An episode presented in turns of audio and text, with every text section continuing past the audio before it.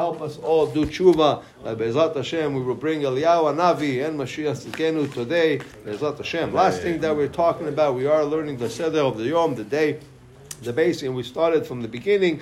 And the last thing that we touched on, the uh, we're talking still the laws of the bathroom, and the last thing that we touched on is you know we uh, t- uh, the importance of teaching the kids to to make sure they clean themselves when they're five years old already, five six years old. It's easy today with having wipes. Also, one very very important thing is is also leaving the place clean, meaning to say, because this is it could be a Pandora's box. If a person goes and uses the bathroom and doesn't clean it after after himself, you're just giving the uh, you're opening a box to giving the, the guy after you. Ah, you see, Joe used the bathroom, his pee all over the place, or whatever, whatever, whatever. You now you cause lashon hara when you could have just cleaned, and it just starts a uh, it starts a uh, it starts just a, a bad a bad thing. So he says it's very important for a person to, to make sure after they use to make sure the place is clean, to make sure to spray whatever it is. Why?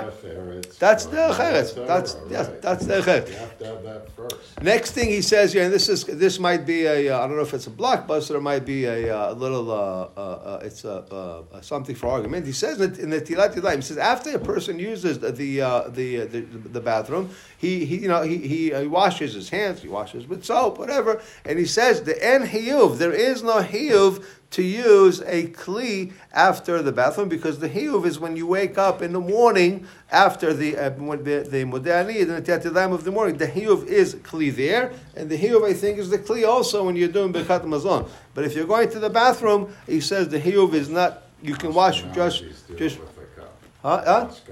Yeah, no, the Ashkenaz. I'm saying, but this. So you know. No, no, I know, I know, but I'm saying there, He said there, it was he's, gonna be an argument. he If says Alan was here, that's why I said it's going to be. It's, it's, that's what's good. That's why I saved it for him to go on vacation, so I looked can it do up this one. once. It says you get a ruach raw.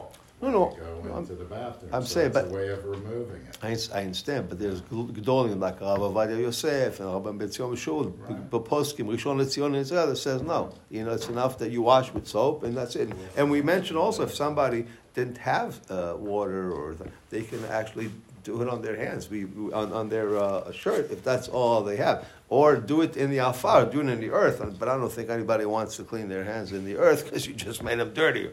So he says no. He says here. He says. He says here also. He says every time a person goes to the bathroom, whether he goes number one, number two, maybe even just five drops came out. He says he has to say If somebody uh, chas v'shalom has to go do a colon- colonoscopy, which is not a fun thing, but you have to do it every once in a while, and it just causes you wreaks havoc on you. So he says after every time you go, you have to say a bracha. And the only time you don't say a bracha is when you, you go and you feel that no, you I, I I'm not done yet, so you have to, then you don't say bracha.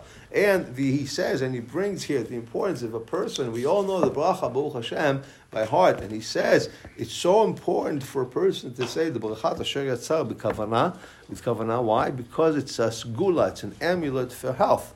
He said it's so important to say the bracha, and a lot of times, and all of us, I might be guilty, me too, I'm the first one guilty, that, you know, you're saying a bracha and you're walking. No, no, stop say the bracha, and then, you know, don't do it while you're walking. To have kavanah, you got to be kind of standing in one place, say the bracha like you should, and then go on your business.